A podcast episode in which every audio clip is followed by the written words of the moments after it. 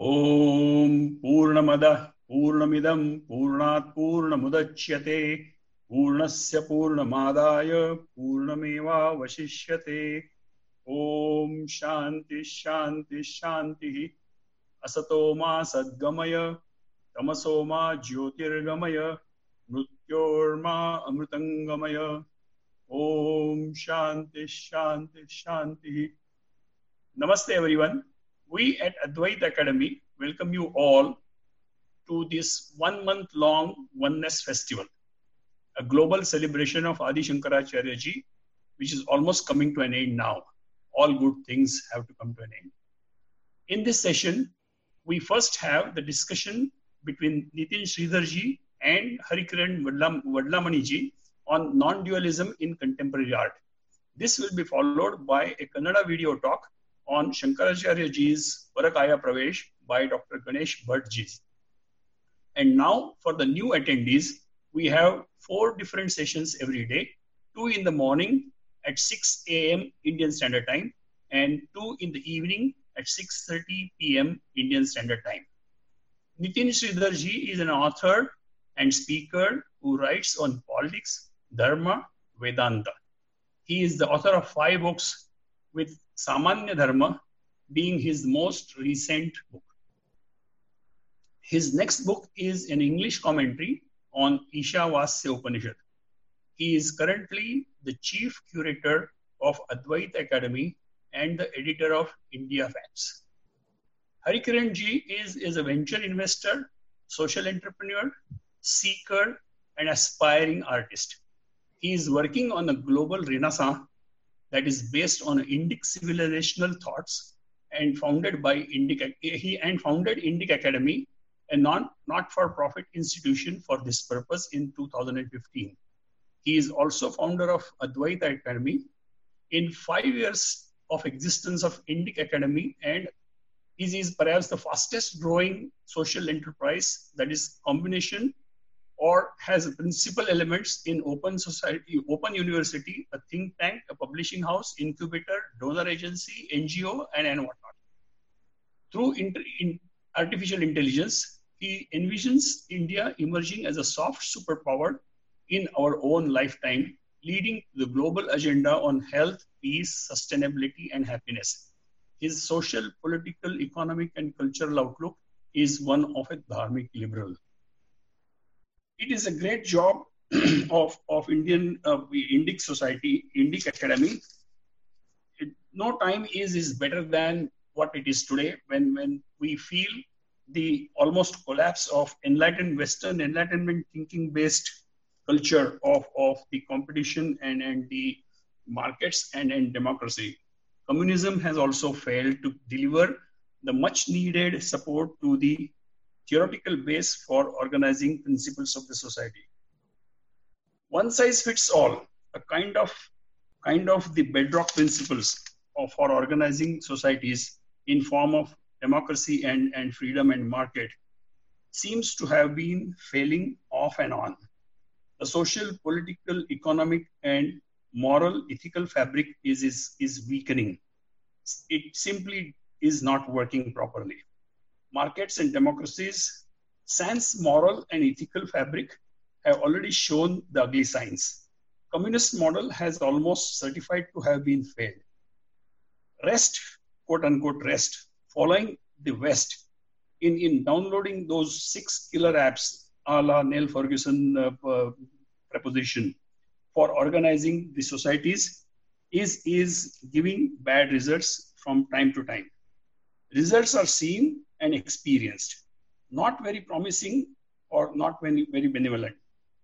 The order is, is collapsing on an on ongoing basis. The corona has, has given ugly shape. So in this situation, we strongly believe that the Shankar Advaita Vedanta as a, as a bedrock principle for organizing principles of the society will give an effective alternative and the Indic Academy and Advaita Academy is, is poised to be a foundation laying institution for doing this. That work is, is ad, as big as the work of the Enlightenment thinkers of the West in 17th and 18th and 19th century. Now, may I request the discussion on non-duality in, in contemporary art between, between Nitin Sridharji and the uh, founder of, of Indic Academy, Mr. Harikiran Vadlamani. Good evening, all. Uh, uh, very warm welcome to the session. And uh, I just wanted to, uh, while I'm here live, uh, we, Nitin and I, we just recorded the conversation sometime back. So we want to play that. And after that, I'm here to answer any questions. Sri Gurubhyo Namaha.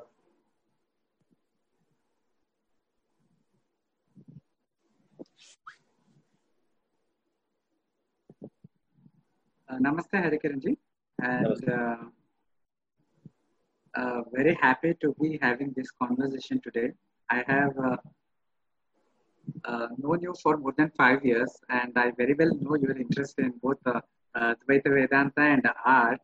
So when I saw the topic, you know, non-dualism in contemporary art, and I was immediately fascinated. And so I'll straight away jump with a question uh, how did you get into all this? You know, uh, was it that you uh, you discovered art because of your uh, investigation into Advaita, or is your interest in uh, art, uh, or was it the reverse that your interest in art led you to Advaita Vedanta?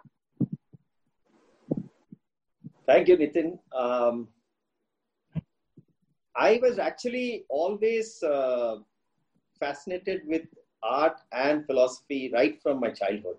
I was I was having two uh, distinct uh, uh passions, uh, both pursuit of uh, study of philosophy and uh, also also art. So it was both of them were there parallelly during my entire childhood. But at some point they sort of intersected. And I guess that point came um, first when I started my journey into Vedanta, which was uh, way back in uh, the year 2001. When I, uh, that's when my journey into uh, Vedanta started. And uh, somewhere, um, probably around 2000, 2005, 2006, uh, the intersection uh, started when my uh, when I started uh, visiting a lot of uh, sculpture parks around the world, and uh, when I was exposed to contemporary art, global contemporary art, so to speak. Um, that's when slowly I started understanding the beauty of contemporary art and uh, this sort of started intersecting, and both uh, my interests in Vedanta on one hand and contemporary art in the other hand, on the other hand, started intersecting uh, after 2006, sort of, and uh, you know, it started getting uh, deeper and deeper as my pursuit of uh, Vedanta also increased, and as my travels and as my exposure to contemporary art also increased. And uh, I think around 2010, 2011, it sort of uh, uh, manifested itself in further forms when I set up uh, Creative India Academy and started promoting uh, uh, Indian artists. And that, so broadly, that's the period where I would say the intersection started. Wonderful. Uh, so I, I have heard you uh, speak of this that uh, you try to see Vedantic themes uh, in the contemporary art, and uh, also you use this art kind of to uh, kind of refine your own understanding of uh, Vedanta. So, can you share about some of the contemporary artists, you know, whose work has inspired you, and, and whose works you see the themes of uh, oneness and non-duality? Sure. Actually, um, uh, in fact, uh, my uh, my presentation, I have uh, several artists who have uh, who have enjoyed and uh, who who I, I learned from from them. But before that, this itself, I'm, I'm, I'm feeling a, I'm feeling a bit out of place in this festival, in the sense that you know you have for 30 days you have several Shastra scholars and you have uh, sages, you have ardent seekers, you have several variety of, uh, uh, of speakers in the last 30 days. You have artists. And then uh, I'm feeling a bit of out of place in the sense that suddenly there is this non-dualism and contemporary art, and how uh, how that fits in. So I'm I, I, first of all I to all the all the listeners and who have enjoyed this festival, um, I, I, I, want to just say that this is one of those things where I, I, just felt, I mean, this is my passion, and I just felt that uh, this would be a good opportune time for me to share uh, some of these uh, thoughts. So, uh, sorry for this aberration, uh, so to speak. But uh, if you look at Vedantic teaching itself, you will see that there are a number of usages of uh, metaphors, right? Uh, and and every metaphor, like you know, we have the uh, snake and a rope metaphor, or you have the the gold and the bracelet metaphor, you have the uh, the the the wave and the ocean metaphors, and you have so many uh, stories. So all these are uh, are sort of um, Uh, in a way, art, uh, because art itself is a form of uh, metaphor, because I, I, an, an artist is trying to communicate something indirectly through his through his creation. there is a sense of his life, his values, his understanding of his world around him, his reality around him, and uh, he synthesizes all of that into his creation. Uh, and then you have the you have the viewer, you have the person who is viewing the viewing the art. Uh, he has his own journey, his own sense of experiences, his own sense of values, and then with that lens, uh, he views uh, the artist's uh, creation. So you have uh, sometimes what the artist meant and what the viewer has seen and perceived, they match. And sometimes they don't. Uh, but still, there is enjoyment. Uh, there is still uh, the viewer gets something uh, out of that beauty that has been created. Uh, but it's something different from what the artist has uh, intended. And most of my journey in, in, in, in, in art in the last 15 years has been that, uh, that I wear a sort of a Vedantic lens, an Advaitic lens, whenever I see art. And, uh, and that art, which is uh, I respond to, invariably has a Vedantic lens. So I found that increasingly, I like only art which has a Vedantic message. So otherwise, it's okay. I mean, it's figuratively nice, or it's it's it's whatever. It's a nice concept, nice this thing. But if I don't see uh, something uh, uh, something that strikes me and makes me remember a concept, uh, then uh, it's okay. But once I I see that, then uh, man, I'm just excited about it and jump all over the place. And all, and, and in fact, the artist wouldn't even have imagined that somebody would be viewing it with that, with that lens. So you, must understand. So just to go back to that concept of Vishayananda and Atmananda. So art ultimately gives you the pleasure, right? It's, it's one of those object and an object that gives you pleasure. But it's a journey into Atmananda. Right? Yeah because because you know it's a journey for me because it goes back to the source and, and i feel uh, i feel that uh, oneness with the art especially those art forms that uh, that i uh, like. That, that, that's a very uh, very wonderful, apt way of putting. And uh, I remember uh, even when I was in school and we used to have these competitions like uh, where some images are shown and we are asked to interpret. I remember that I always uh, used to try to see for a philosophical, deeper meaning in a very mundane art. So I, I, I can uh, see an echo in what you say that you wear a Vedantic lens and see everything.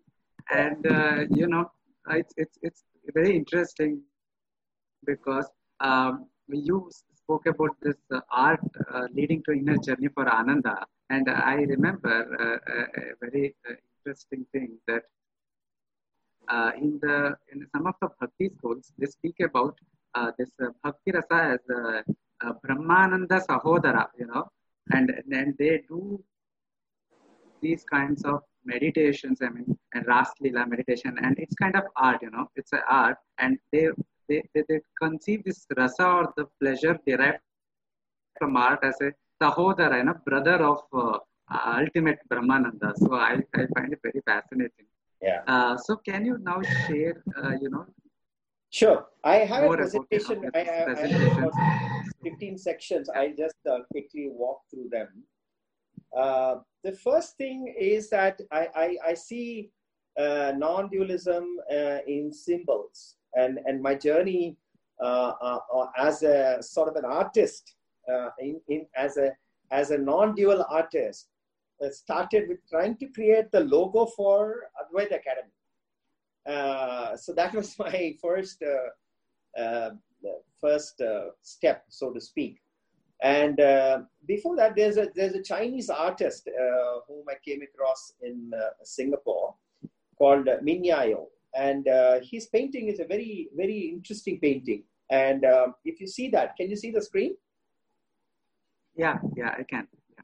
Yeah. So if you see that, uh, it's a very uh, very. Uh, I, I have this painting, and and I was very uh, very much in love with it.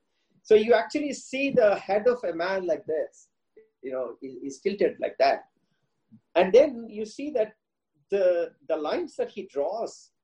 Uh, you know the lines that he draws are just when the, when he wants to create the form of the, the human face he thickens it.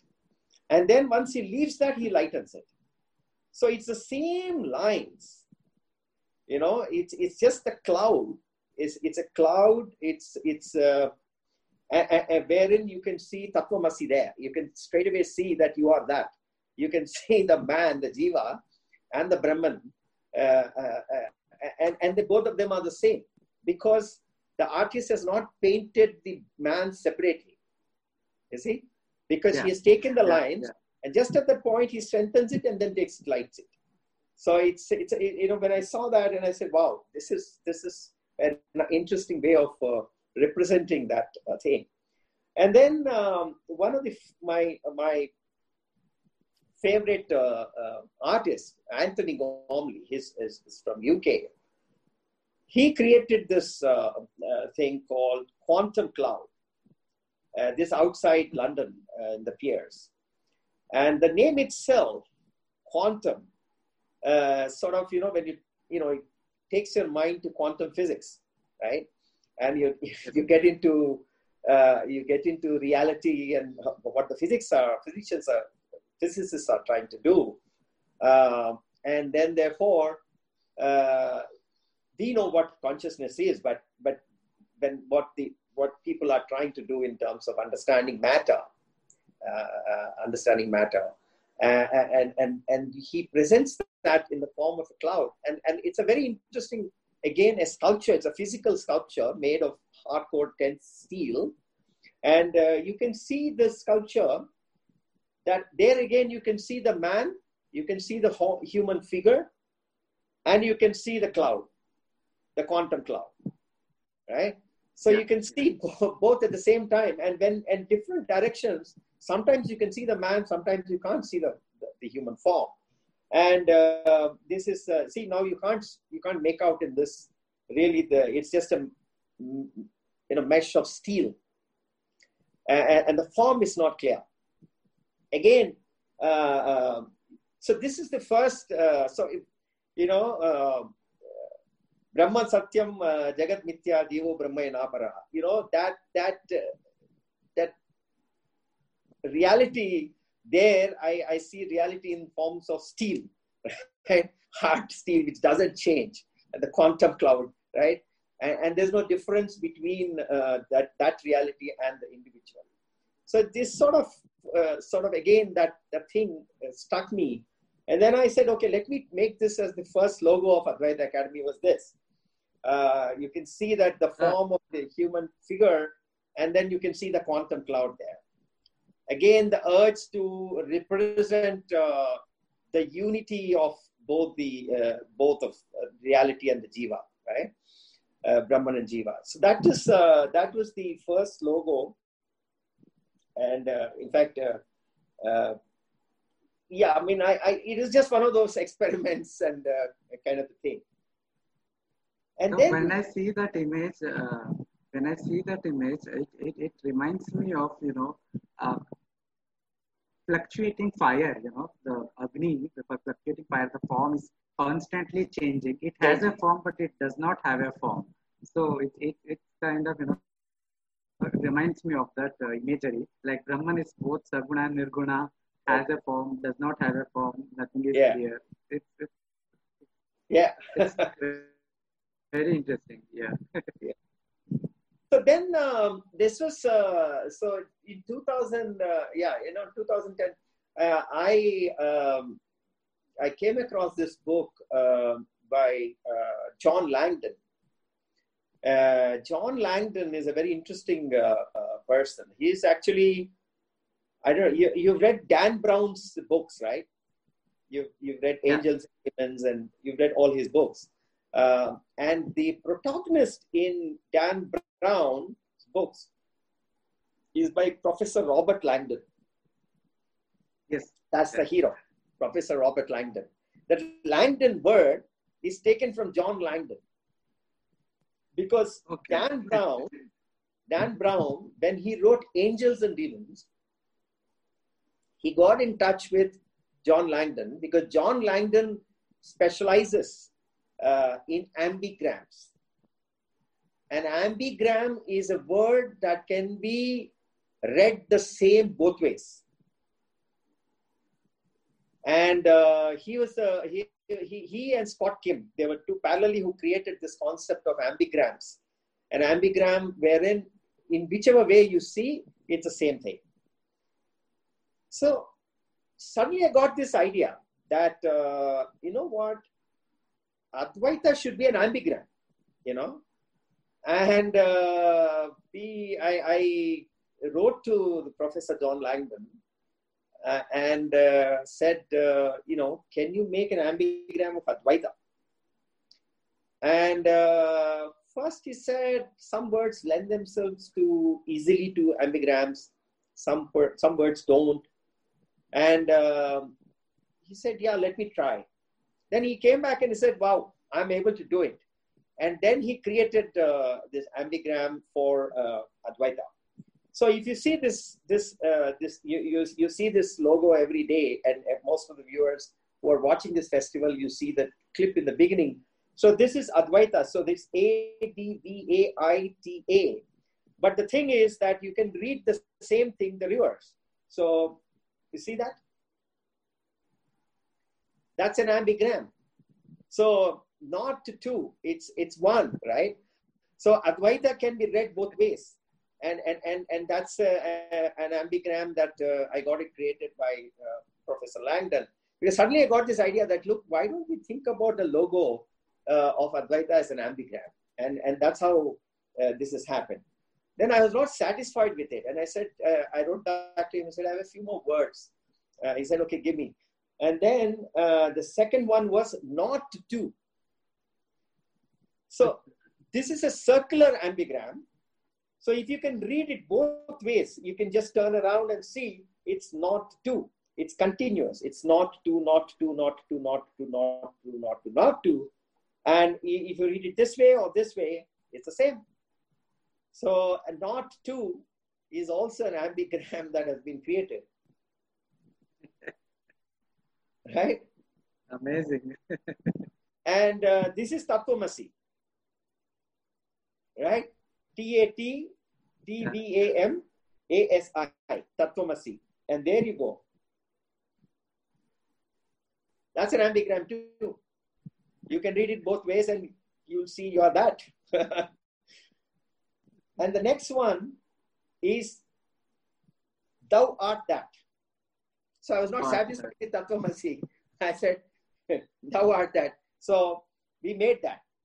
You can see that? You can see closely. Thou art that. Thou art that. Right? Yeah. Yeah. That thou art. So you can see that it's a, it's a, it, this is called a circular ambigram. So it doesn't break the flow and it can be read both ways. It's the same.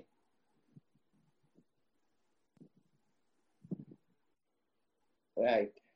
And this is a simple one. Okay. So you can see one and uh, you can see it like this also, it's one. So this is, uh, these are the ambigrams that uh, uh, John Langdon has made for Advaita.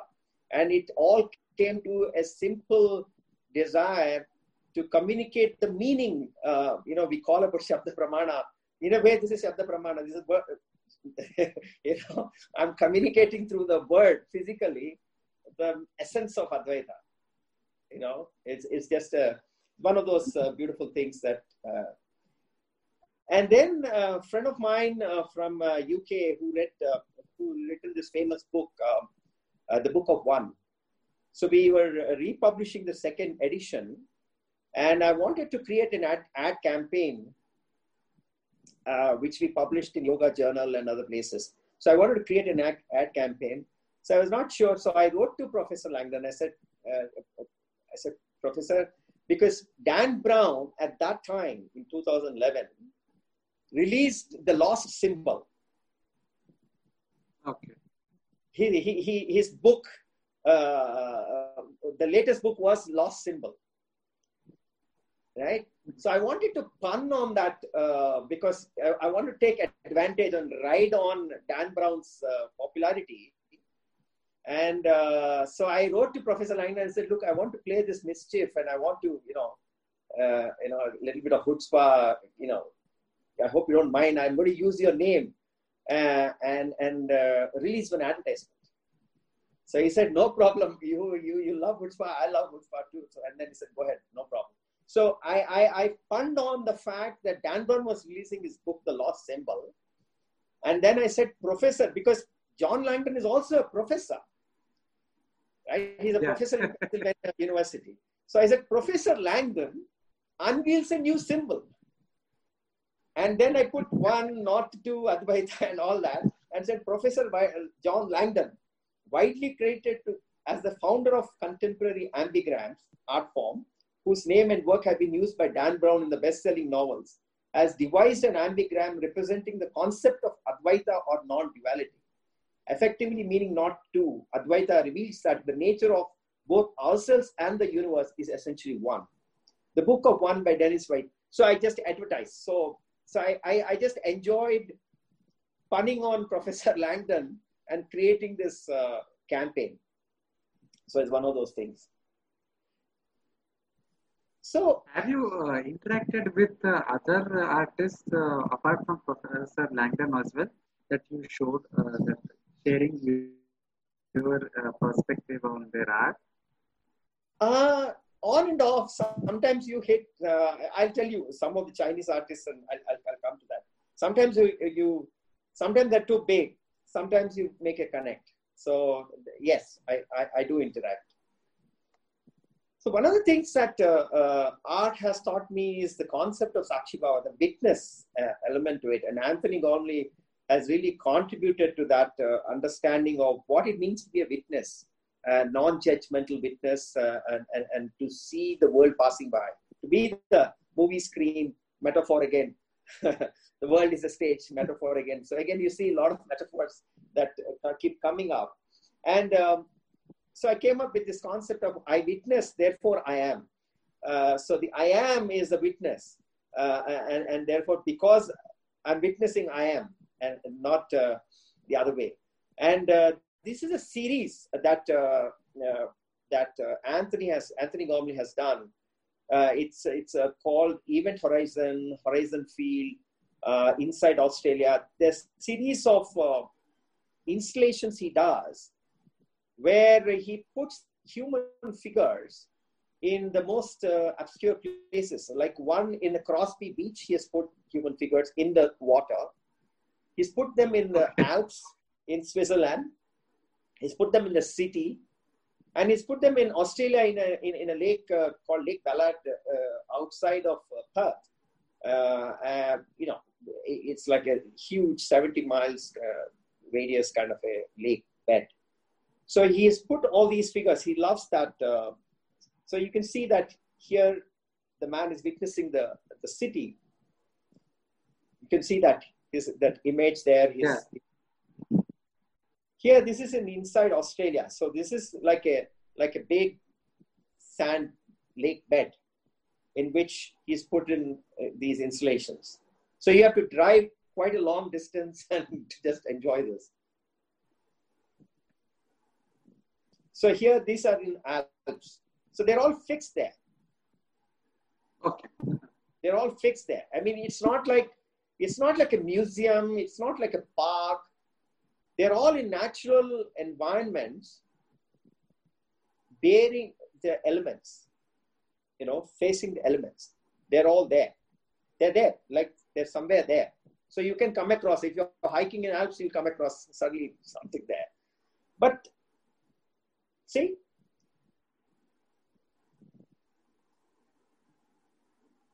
this is this is uh, Crosby Beach in, uh, in, in near Scotland, UK. Uh, see, you can see all those figures there in the water. So the high tide, they get drowned, and the low tide, you can actually see them. They're all fixed there in the water, in the beach. so this this is this has been a very uh, very uh, a profound impact on me. This these installations have have had a, a very big impact on me just because you know uh, something is outside uh, the city, in the elements, in water, uh, in the mountains. What are they watching? What what are they witnessing? You know, you put yourself in that. You're just sitting there and you're observing, right? So if you're in the city, you're observing all the things that are happening in the city and all the things that are, you know, if you're in New York and you're observing all the greed and all that that's happening. If you're in the elements, you're watching time pass by and you're just observing, right? You're just a witness. This has had a very uh, deep impact on me. That concept of uh, Sakshi Bhava, that that uh, you know, that is, and that has come come again when I own, when I created uh, uh, the installation, that element found place, and that's why I, I, mentioned this, the kind of impact. So this is a, this is the installation. You created this in your school, right? Yes. Your yes. school, uh, right? Yeah. Yeah. So so I can I can now proudly say I'm an artist. So I because I, I did one installation in my life, so I can say I'm an artist. Uh, but yeah, so this is uh, I, this is my alma mater, uh, a school I studied in all, all my life, right from childhood. And uh, my I'm still in touch with the, the the founder and the principal. And she reached out to me and said, "Kiran, can you? We are celebrating 50 years. Can you can you make something for us?" Uh, and then uh, uh, so she she she said uh, she sent that left left image. She said, "Can you make something like that for us? is it possible for you to do that?" I said, look, I'm not a figurative kind of a person. I'm a more a conceptual uh, uh, kind of a person. So I want to do something. And, and it so happened, I was on Twitter in those days. It just so happened uh, that I saw this image of caring hands uh, from a Swiss artist. Uh, so I sent her this image on the same day and said, look, I want to do something like this. And I want to uh, take your hand and then build around it. And I, just allow me that flexibility, but I don't want to do this. She said, fine. I mean, it's your baby, so go ahead, and do what you want. Our school uh, has the, uh, the motto, child is the father of man. Uh, it's a poem by ah. uh, William Wordsworth, right? Child is the father of man. Yeah. So I wanted to play on that. I wanted to do something which you know, it's a very funny. You know, child is the father of man. You know what does it mean? Uh, and uh, I just went through that poem again, which I knew when I was a child. And then something caught my attention. So it says, My heart leaps up when I behold a rainbow in the sky. So was it when my life began. So is it now I'm a man. Or let me die. The child is the father of man. And I wish I could wish my days to be bound to each, each to each by natural piety. So I was, you know, doing this googling of this. What what did he mean by that? And one thing, you know, there are different interpretations of this poem, but one thing that struck me, and it, it bound each to each. So he wishes every day is bound each to each by natural piety, by natural divinity, right?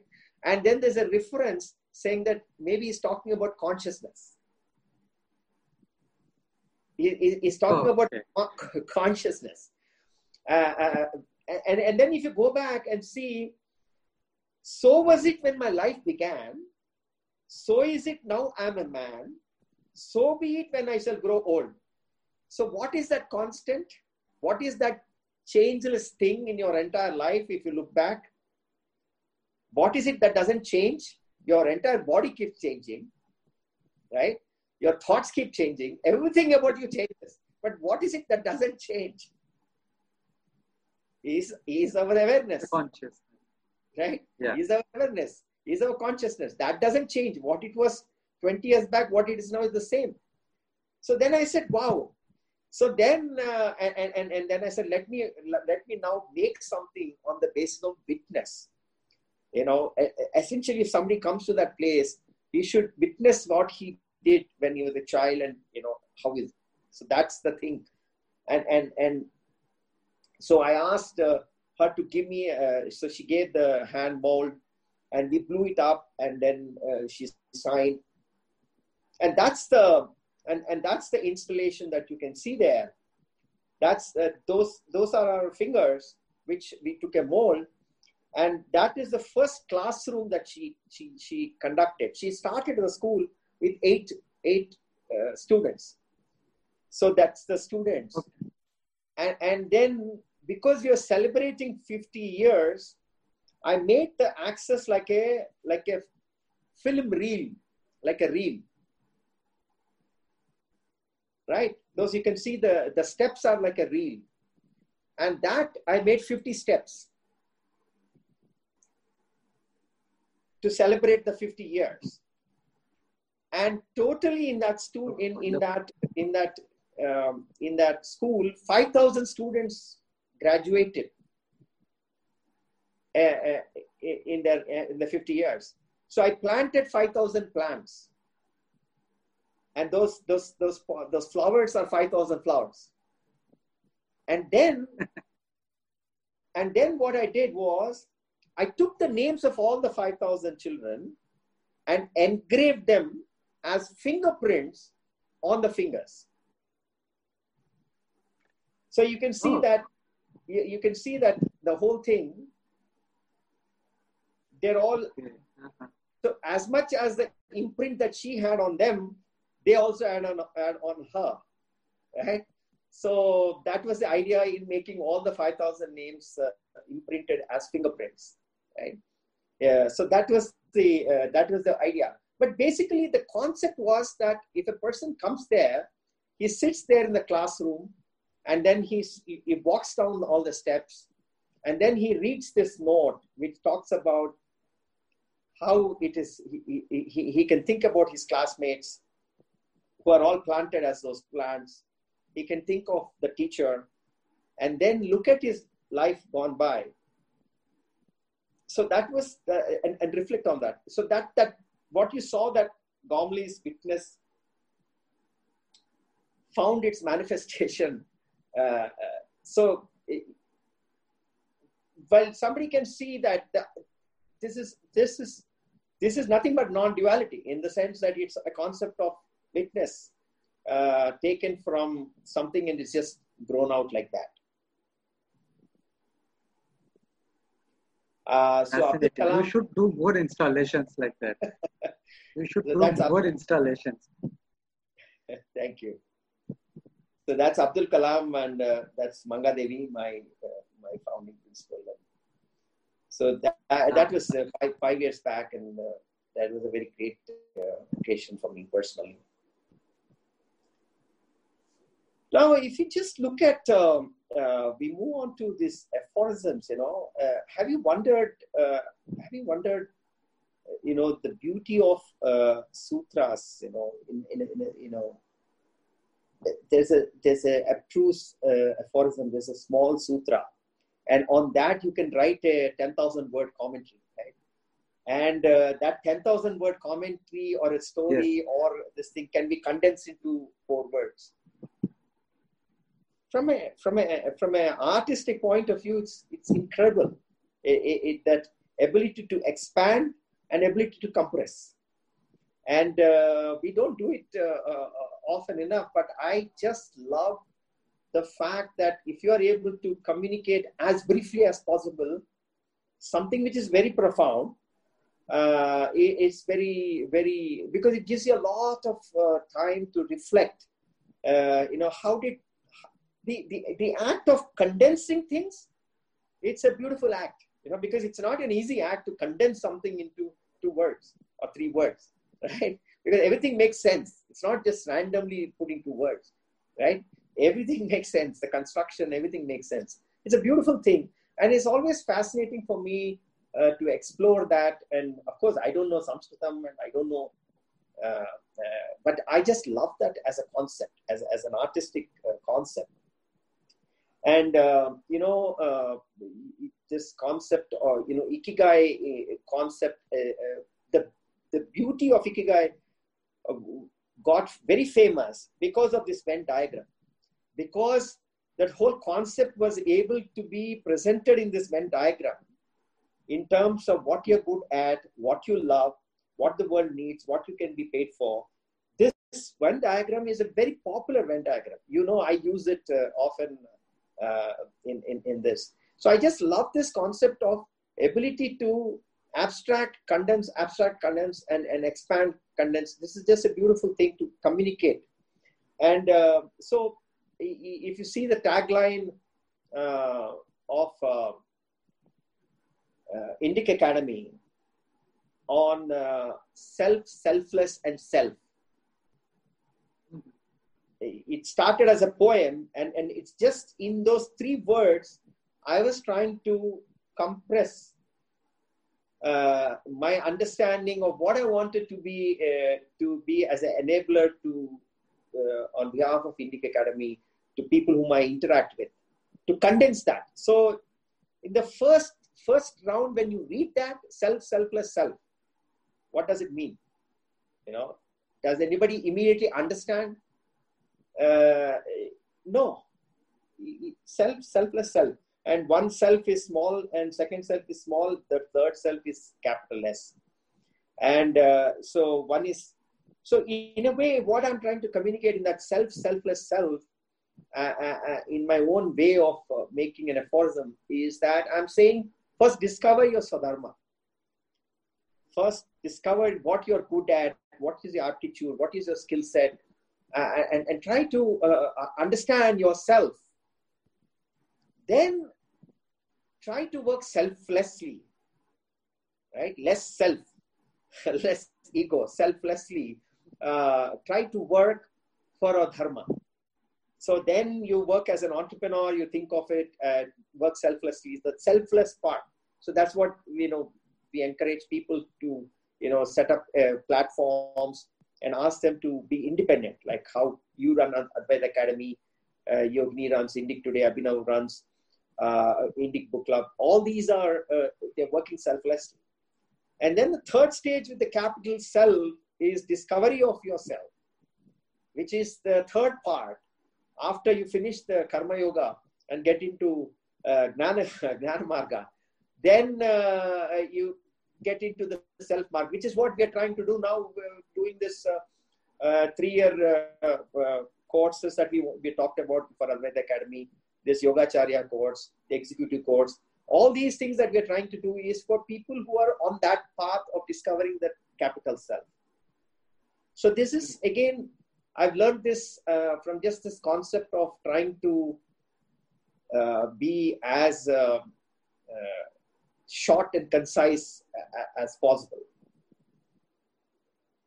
Now, this is something. Uh, this is something which just struck me when uh, my my my family, nephews and nieces and all came, and they were all playing dumb charades, and I was listening to Swamiji's talk on and, and, and, and suddenly something struck me. Is that if people ask me about karma yoga can i can i tell about karma yoga in two words? In, in two symbols? You know? Can i do it? Because again this this whole thing of condensing you know the aphorism know, the physical aphorism this is there's a physical part. Uh, uh, you know can i do it? Uh, and then it suddenly it struck me uh, Ishwararpana Prasada Bhavana, right? So, and it just, it just suddenly struck me that uh, I can just do this, arpana, right? I can do, do this, and yeah. I can do this, and I can do this, right? So I'm, I'm accepting the prasadam.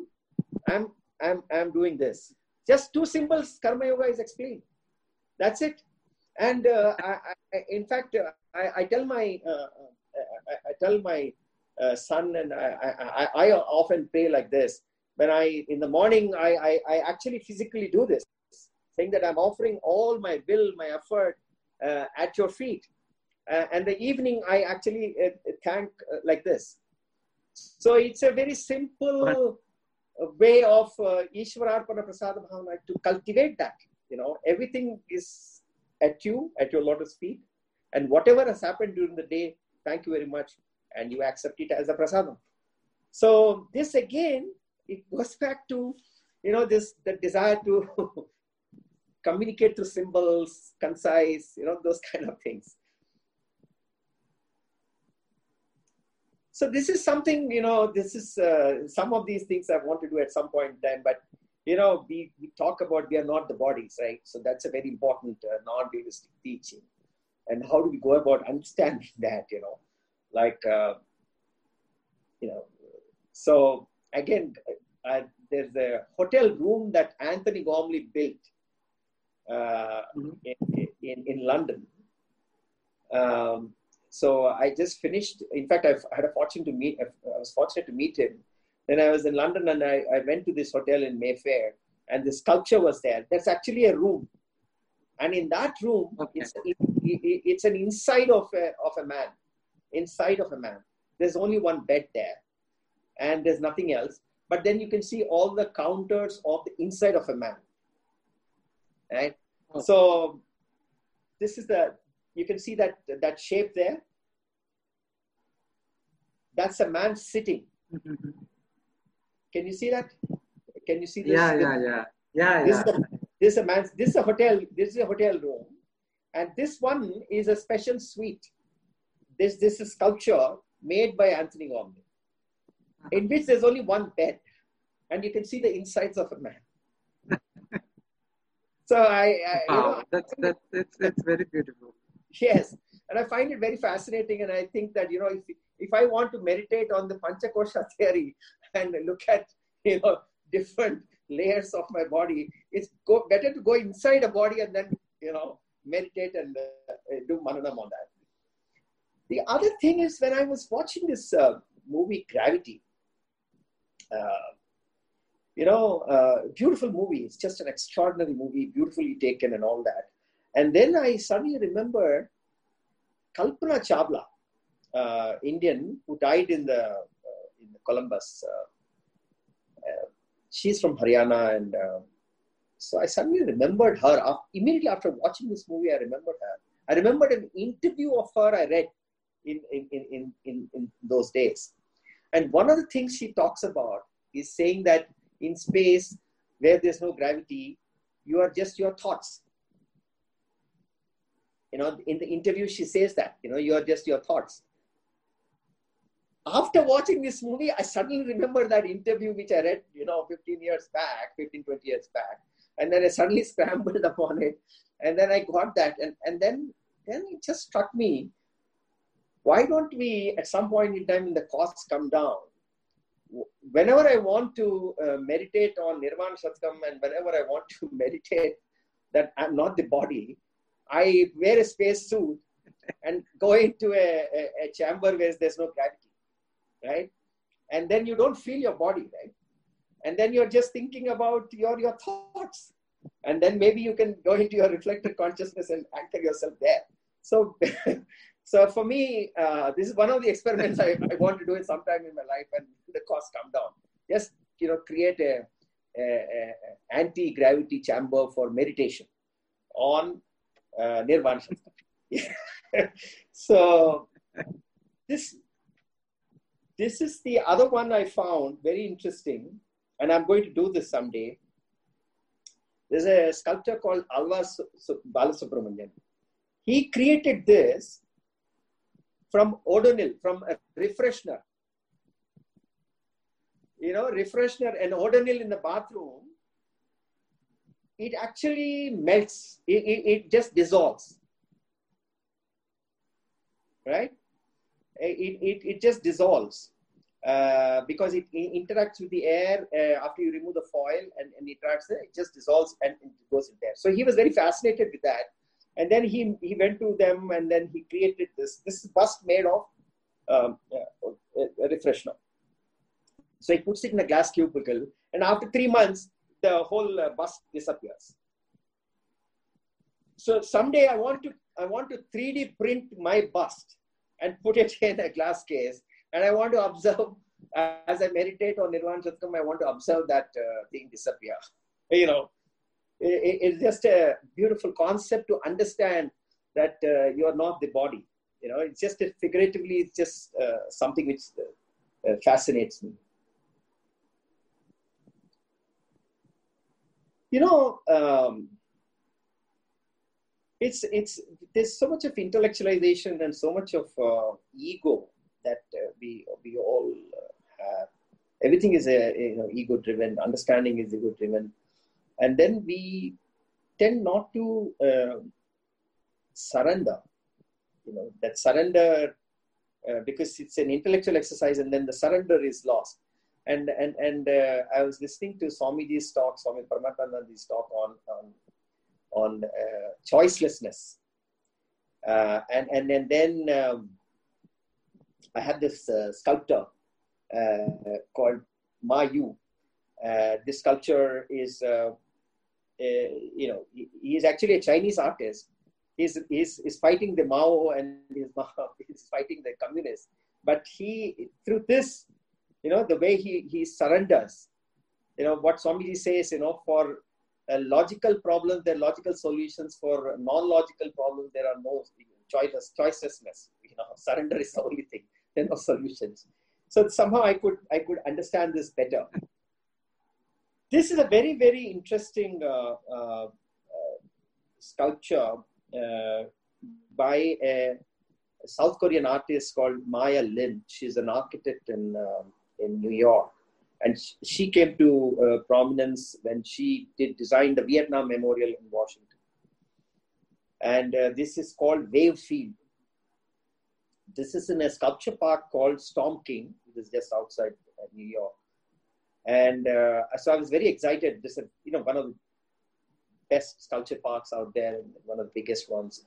So when I went there, I was very excited to uh, to come there. This is I was on uh, on on the top of a hill, and and uh, I knew that uh, her work.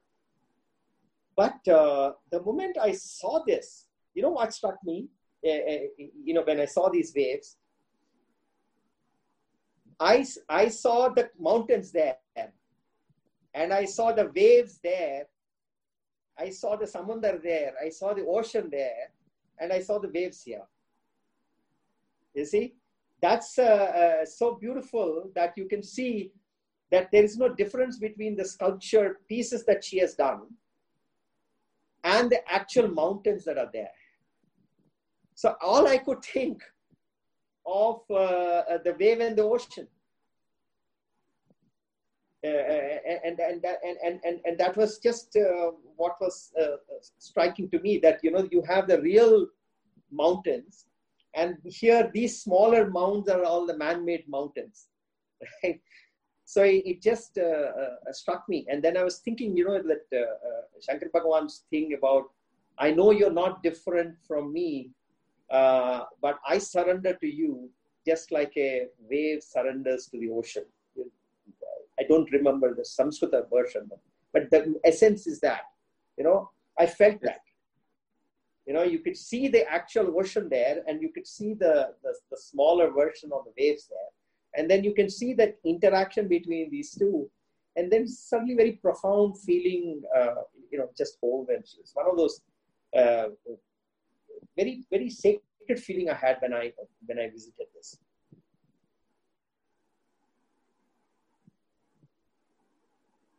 Mauna Prakati.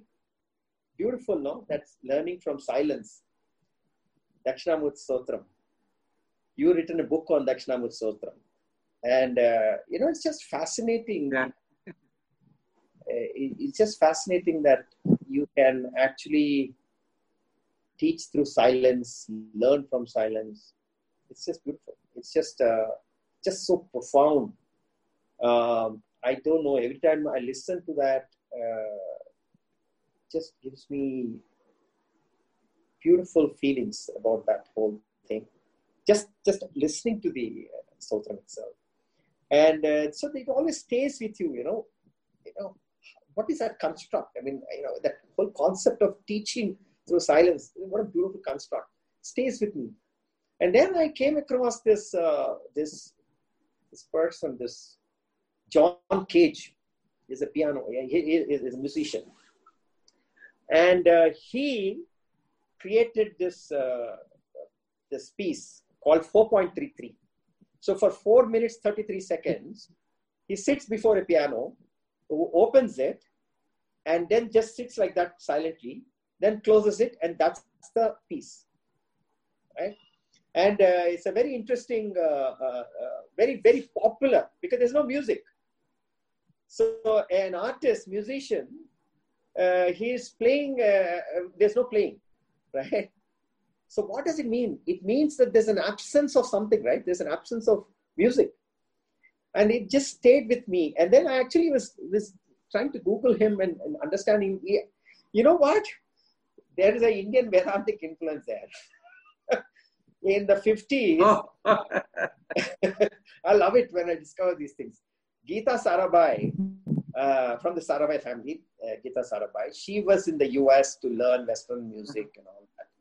And then she met John Cage, and then she told him about, uh, uh, you know, how to quieten your mind, how to still your mind, how to be silent, all those things. And, and, and that sort of influenced him to come up with this. This is, this music or lack of music is seminal.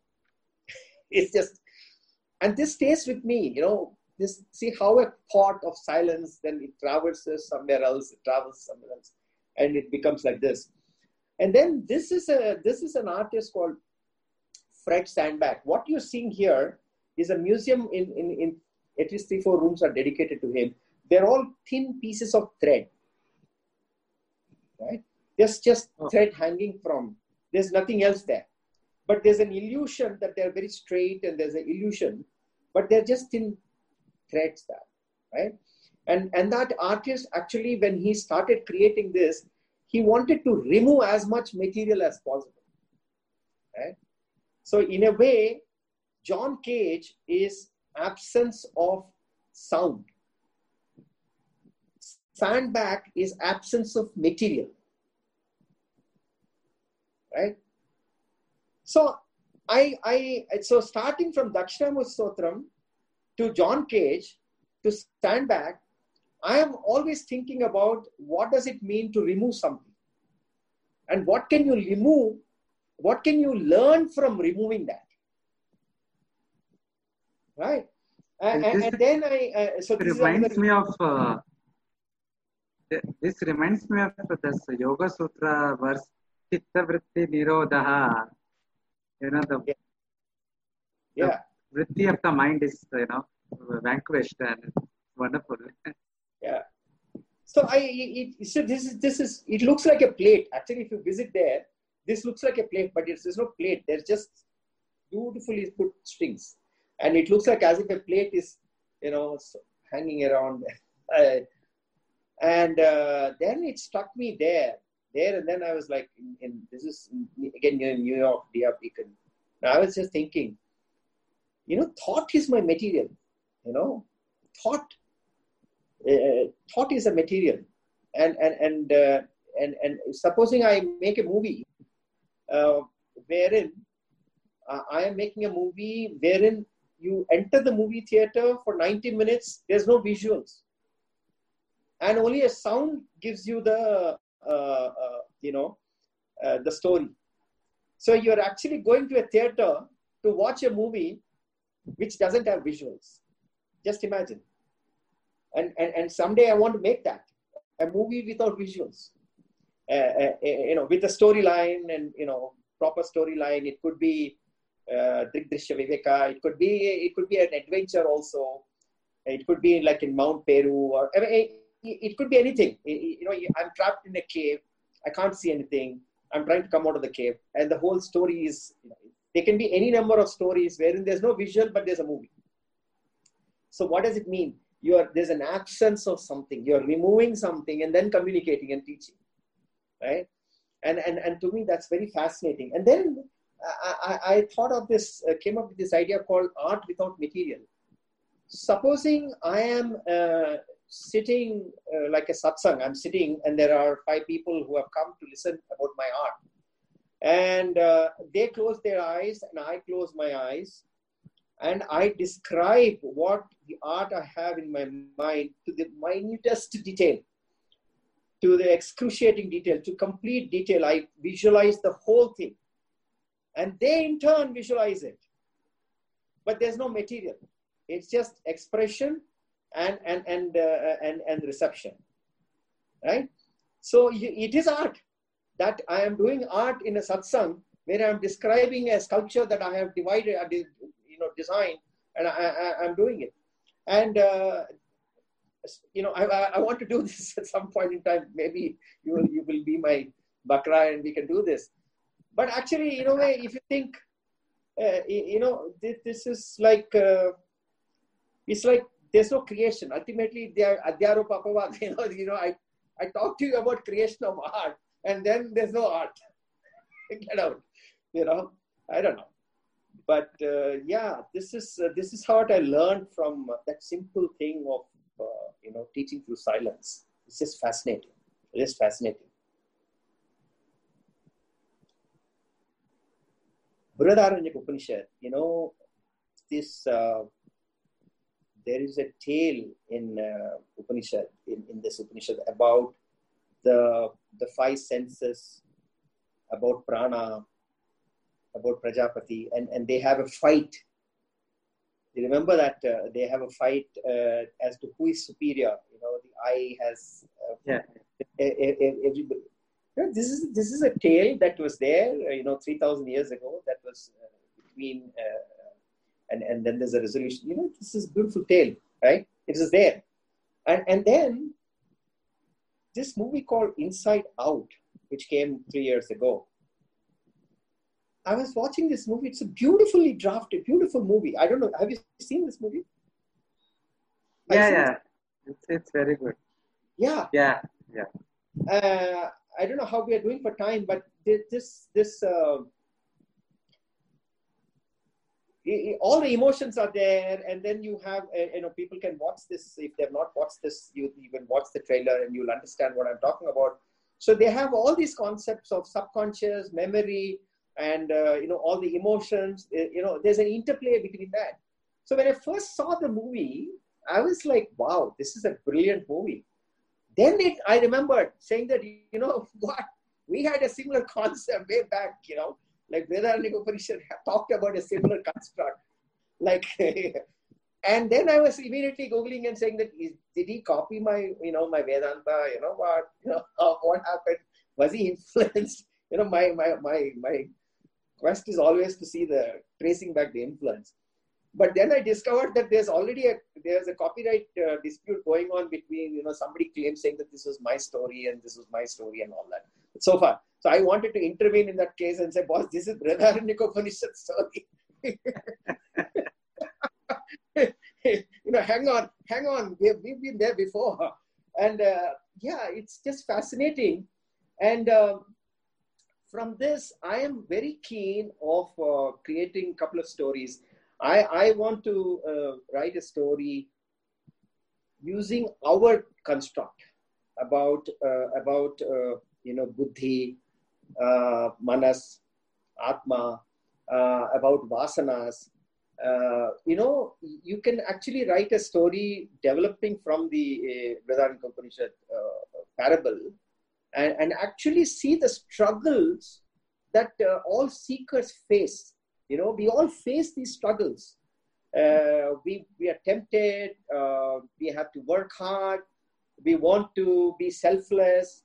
You know, all these struggles that go in our mind, if they're actually portrayed like inside out, the struggles of a seeker and present everything, you know, how the interplay between the emotions and the, the senses, uh, you know, I, I want to eat this, I shouldn't be eating this. From there to I should get up in the morning and study, you know, I, the, the, the lazy analysis said, don't, it's okay, no problem, Guruji will be okay. You know, you, you can actually write the struggles of a seeker from inside the mind of a seeker using this uh, kind of a, a, a, template, you know.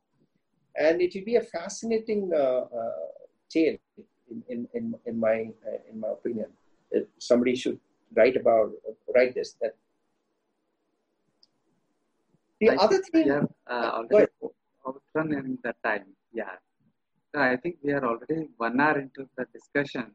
okay. So, So we probably will I break it up into wrap- two yeah, parts. yeah, Okay, we'll wrap it up in 10 yeah, yeah, Great. yeah. In, five to ten minutes. So art is something which, Yeah. uh, uh, you know, um, yeah, let me quickly. Uh, so this one is about uh, consciousness, and uh, you know, there's this new concept called stream of consciousness, and uh, uh, there's a there's a there's a new form like James Joyce and a few authors. They've written stream of consciousness. There is an inner monologue of writing. So I I came up with this theory that why don't we write on the stream of consciousness about consciousness? So, so I want to write an essay, uh, uh, you know, about consciousness, but write it in the form of a stream of consciousness without, uh, you know, without full stop, without punctuations and all that. So I actually wrote a paragraph on that, but we can deal with it later. You know, this is something which this is a movie called Memento. I don't know whether you've seen this movie called Ghajini. Uh, it's a very interesting Uh, movie. Hindi. Yeah. Yes. Yeah. So the original movie is called Memento, and that is about this memory and uh, you know the concept of memory. So this is something which uh, I, which I want to explore more deeper uh, about memory. And uh, one of the things in this movie is that there are two tracks. Uh, one is a forward track which is in black and white, and one which is in backward, and then they connect. That's Christopher Nolan of uh, Inception. This was his first movie. It's a fantastic movie. You should watch it you'll understand this concept of memory in a, in a very, very cinematic way. This is an artist uh, I discovered in Singapore, and he also is focused on memories. And what you see there is huge uh, photographic prints, uh, like, like a cinema reel, right? So you, you, you it's, it's just a cinema reel uh, photos, like how the 35 mm photos are there, right? So the one on the right side is bigger ones and the one on the smaller uh, left side is the smaller ones. So you have that um, uh, that kind of an you can see the right side is the slightly bigger ones. The left side is like a haze. So he's exploring memory saying that there's some memory which is like a haze some memory which is more uh, like um, you can more clearly remember. So the moment i saw this in, in, in an exhibition i said the first thing i saw it is you know how memory is like you know what, what can i it suddenly i wanted to look at snake and rope you know. And then i came up with this idea. I went to uh, I, went, I sent my son my, my, my nephew to uh, shanghai. He was in beijing and, and he went and met the artist. So this is one of the chinese artists and he was prepared to do it for me. So i wanted him to take the memento movies uh, uh, uh film and create this for me so I wanted a layer, memento, this Chinese layer, and I wanted a snake and a rope. so you know, I I, okay. I engage with him. so this is what I wanted. So you can see this. Can you see this now? This is a draft kind of a thing that I made. But if you see on the left side, there's a small. Can you see this? Okay, there, there's yeah. a snake. Can you see the snake closing? Yes. Yeah. yeah. The, yeah. Can you see that snake closely? Yeah, it's visible. Yes. Yeah. So, so my idea was one is a one, one is a snake from the memory, and the other one is a rope. And, and then from the memories that you're seeing, that uh, you can you can you can make it, you cannot make it. You know, it's there subtly. It's there. so I wanted to explore this whole concept of how you take something from your memory and superimpose it on on something that you see. And um, yeah, someday we'll get this uh, done this is a very, uh, I'll just take 10 more minutes and I'll close it. Uh, the very interesting thing of revealing the self. This is an artist, my friend Aparna Rao. She is from Bangalore. And this is very, very interesting because what you're seeing are those paintings there. Those paintings move, they call you. But when you go to them, they don't move.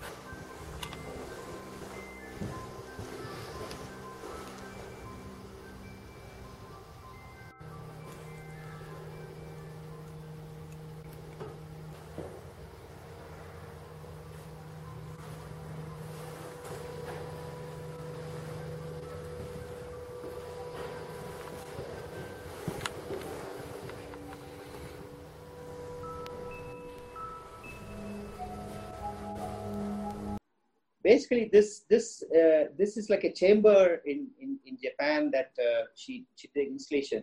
What you're seeing is those these are like paintings, right? You can can you see this? This is the, can you see this?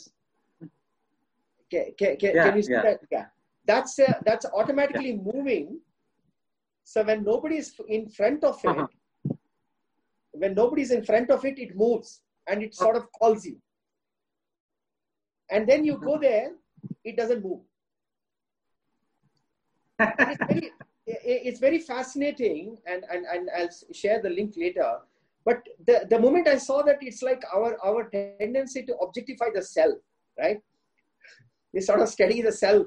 And, and, I, I, I, I and from there, I, I, I went and said, look, I want to create this installation myself. And I spoke to her and I said, look, instead of these, these, these things, I want to have, I want to have mirrors. Okay.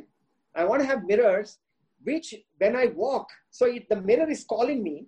So when I walk, the mirror doesn't move.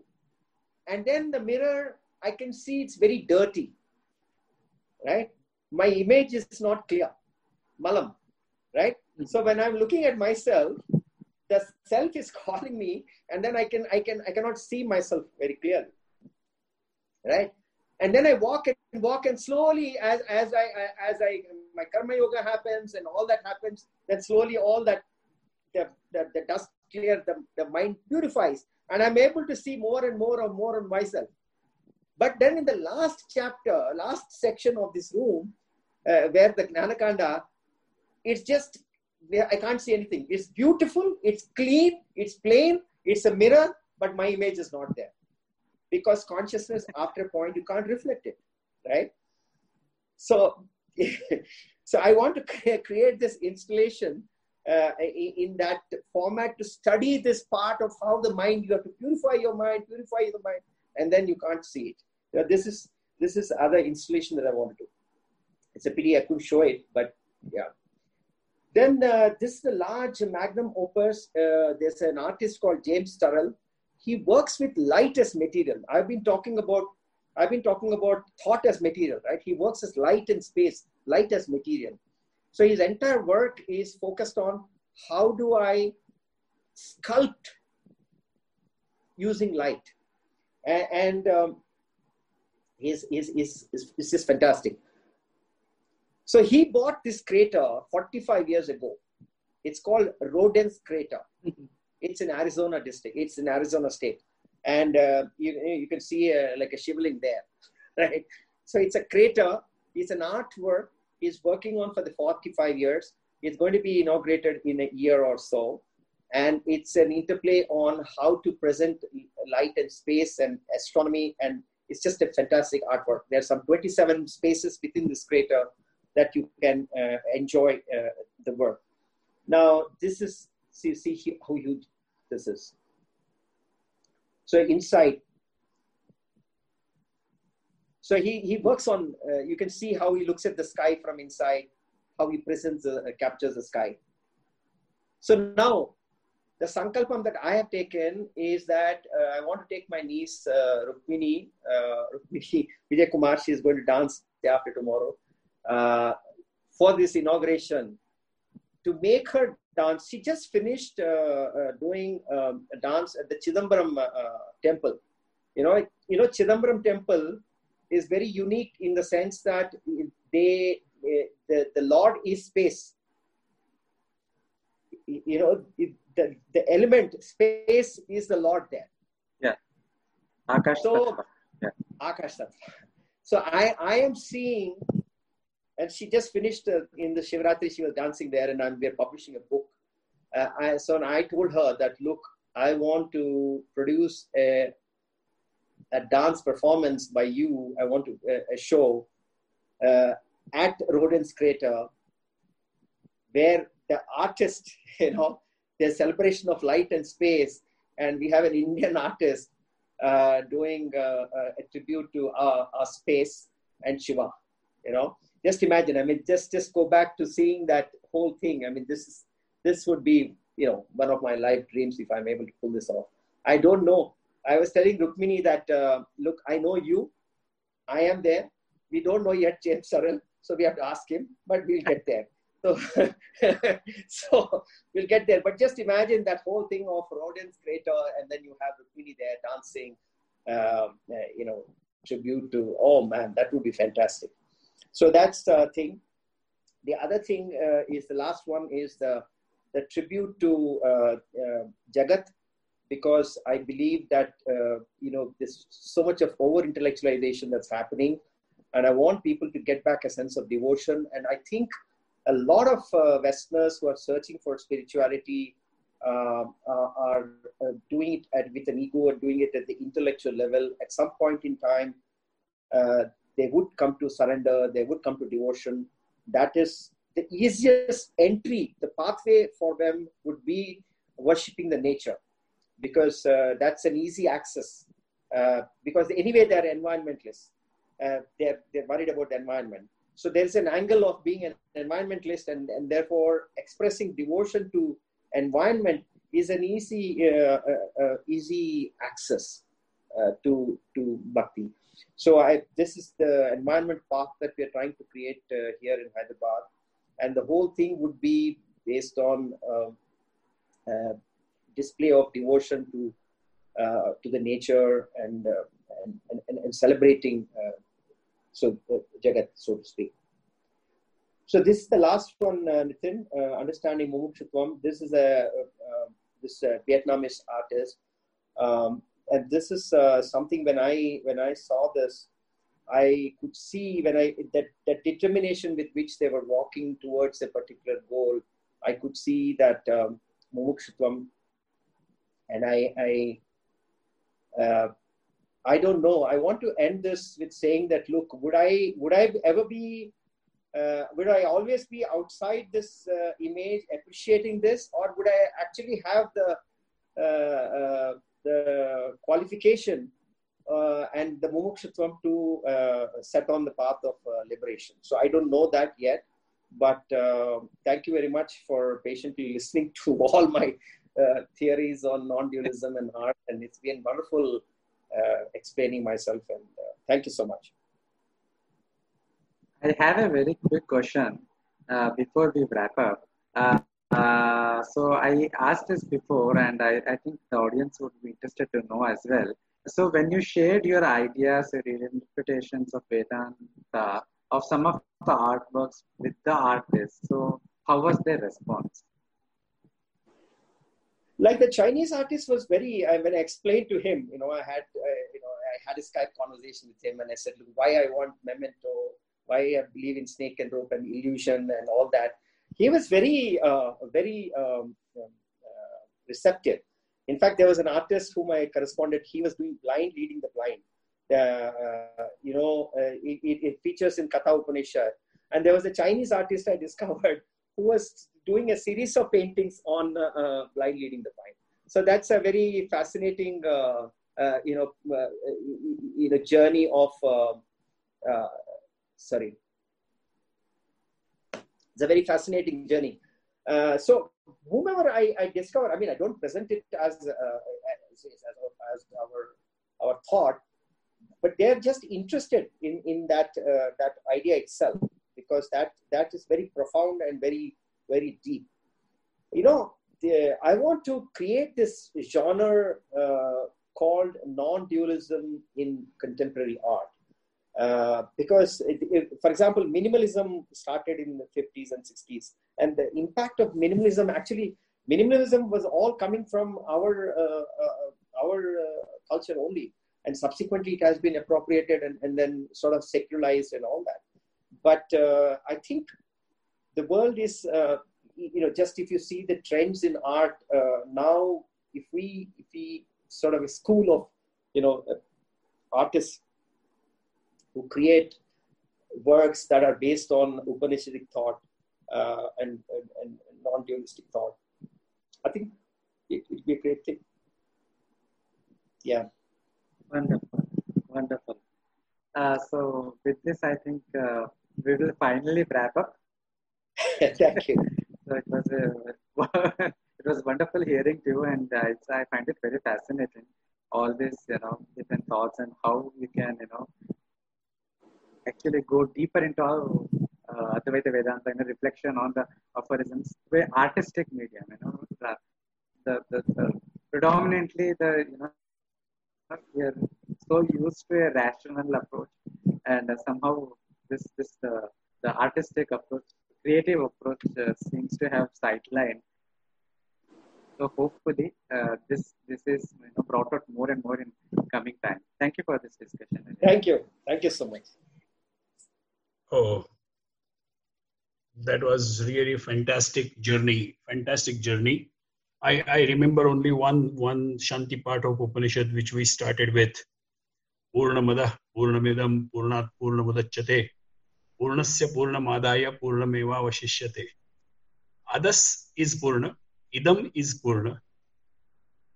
By investigating into Adas and Idam, you realize the identity between adas and idam. What a fantastic way of, of investigating idam in form of art to reach adas in form of Brahman. Fantastic, fantastic, and fantastic. Thank you very much. Thank you very much for fascinating conversation, Harikaran ji and Nitin Sridharji.